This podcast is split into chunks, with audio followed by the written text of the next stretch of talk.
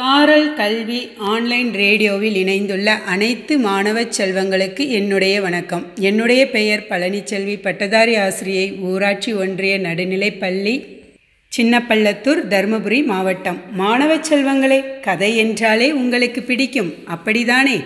இன்றைய சிந்தனையில் எண்ணங்களே வாழ்க்கை என்ற தலைப்பில் ஒரு சிறு கதையை கேட்போமா? ஒரு ஊரில் ஒரு ராஜா இருந்தார். அவருக்கு ஒரு மந்திரி. இவங்க ரெண்டு பேரும் ஒரு நாள் மாலை நேரம் நடைப்பயிற்சிக்கு போனாங்க. ஒரு ஆத்தங்கரை ஓரமாக போயிட்டு இருக்கும்போது அங்கே ஒரு கொடியில் வெள்ளரிக்காய் காய்ச்சி தொங்குவதை பார்த்த ராஜா மந்திரி அந்த வெள்ளரிக்காயை போய் பறிச்சிட்டு வா சாப்பிட்லாம் அப்படின்னு சொல்கிறாரு உடனே மந்திரி பறிக்க போனார். அங்கே உட்கார்ந்திருந்த ஒரு குருடன் சொன்னா ஐயா அது வெள்ளரிக்காய் இல்லை அது குமட்டிக்காய். அது தின்னா வாந்தி தான் வரும். ராஜா சொன்னார் யோ மந்திரி அதை பறிச்சு சாப்பிடு வாந்தி வருதான்னு பார்க்கலாம் என்று கூறினார். வேறு வழி இல்லாமல் மந்திரி சாப்பிட்டார். உடனே மந்திரிக்கு குமட்டிக்கிட்டு ஒரே வாந்தி. ராஜா கேட்டார் யோ குருடனே இதுக்கு என்னதான் தீர்வுன்னு? அந்த குருடன் சொன்னார் அது பக்கத்தில் ஒரு கை மாதிரி பச்சை இலை இருக்கும் பாருங்கள் அதை கையில் கசக்கி மந்திரி வாயில் விட்டால் வாந்தி நின்று போயிடும் அப்படின்னு சொல்கிறார் ராஜாவும் அப்படியே பண்ண மந்திரிக்கு வாந்தி நின்றுது மந்திரிக்கு போன உசுறு திரும்பி வந்த மாதிரி இருந்தது. ராஜா குருடனை பார்த்து கேட்டார் உனக்கு தான் கண் தெரியாதே. எப்படி சரியாக தீர்வு சொன்னாய்? குருடன் சொன்னார் ராஜா இந்த நாட்டில் எங்கேயும் பஞ்சம் பசி அப்படி இருக்கும்போது எவனாவது வெள்ளரிக்காய் பிஞ்ச விட்டு வைப்பானா? எப்பவும் இயற்கை ஒரு நோய் கொடிக்கிற காயை கொடுத்தா இறைவன் பக்கத்திலே ஒரு மாற்று மருந்து வச்சிருப்பாரு என்று குருடன் கூறினார். ராஜாவுக்கு சந்தோஷம். இந்தா ஒரு டோக்கன் என் அரண்மனையில் கிழக்கு வாசலுக்கு போ. பட்டை சாதம் கொடுப்பாங்க. சாப்பிட்டுட்டு ஜாலியாக இரு அப்படின்னு சொல்லிட்டு ராஜா போயிட்டாரு.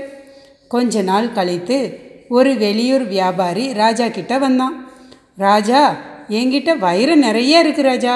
இந்த வைரத்தை வச்சுக்கிட்டு கொஞ்சம் பணம் கொடுங்க வாங்கிக்கோங்க அப்படின்னு அந்த வியாபாரி கேட்குறாரு அதுக்கு இது ஒரிஜினலாக போலியான்னு தெரிஞ்சிக்கணும்னு ராஜா ஆசைப்படுறாரு. அப்போது மந்திரியாரை கூப்பிட்டு கேட்காரு இது ஒரிஜினல் இதாக போலியான வைரமானு கேட்குறாரு அதுக்கு மந்திரி எனக்கு தெரில அப்படின்ட்டு நிற்கிறாரு ஏற்கனவே ஒரு தடவை வாந்தி எடுத்த அனுபவம் இருந்ததுனால மந்திரி எதுவுமே சொல்லலை. உடனே ராஜா சொன்னார் மந்திரி போய் அந்த குருடனை கூட்டிகிட்டு வா. அவன் தான் காரண காரியத்தோட சரியாக சொல்லுவான் அப்படின்னு சொல்கிறாரு உடனே மந்திரியும் போய் அந்த குருடனை கூட்டிகிட்டு வர்றாரு அந்த குருடன்ட்ட ராஜா சொல்கிறாரு டே இது ஒரிஜினல் வைரமா போலி வைரமா?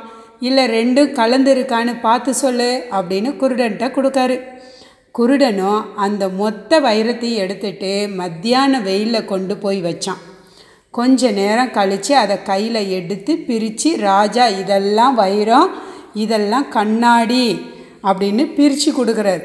வியாபாரியும் ஏதோ தெரியாமல் நடந்துடுச்சிங்க சொல்லி எல்லா வைரத்தையும் இனமாக ராஜாட்ட கொடுத்துட்டு போயிருந்தார் ராஜாவுக்கு ஆச்சரியம். எப்படிப்பா கண்டுபிடிச்ச? விவரமாக சொல்லு. அப்படிங்கிறான். அந்தால குருடன் சொல்கிறாரு ராஜா வெயிலில் வைரம் சூடாகாது. ஆனால் கண்ணாடி சூடாகும். மாணவர்களை நல்லா கவனிச்சிக்கோங்க. வெயிலில் என்ன செய்யாதான்? வைரம் சூடாகாதான். ஆனால் கண்ணாடி சூடாகும். அதனால் சூடான எல்லாத்தையும் கண்ணாடினும் சூடு ஆகாததெல்லாம் வைரம்னோ நான் என்ன செஞ்சேன்? பிரித்து வச்சேன்.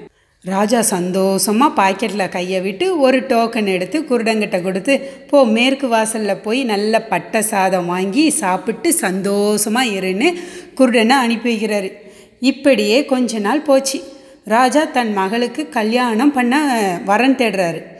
அப்போது இளவரசிக்கு உகந்த அரசர் யார் அப்படின்ட்டு ராஜா வந்து மந்திரிகிட்ட கேட்குறாரு நல்லா வரணும் நல்ல வரன் தான் அப்படின்னு சொல்கிறாரு ராஜா பார்த்தாரு.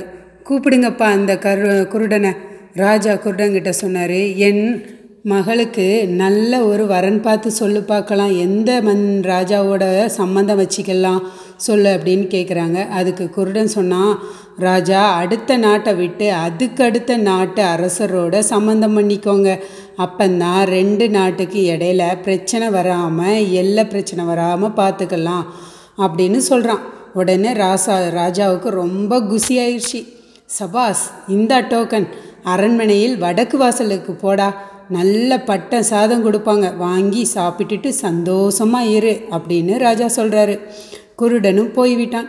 கொஞ்ச நாள் போச்சு. ஒரு நாள் ராஜா அந்த குருடனை தன்னோட அந்தரங்க ஆலோசனை அறைக்கு வர சொன்னார்.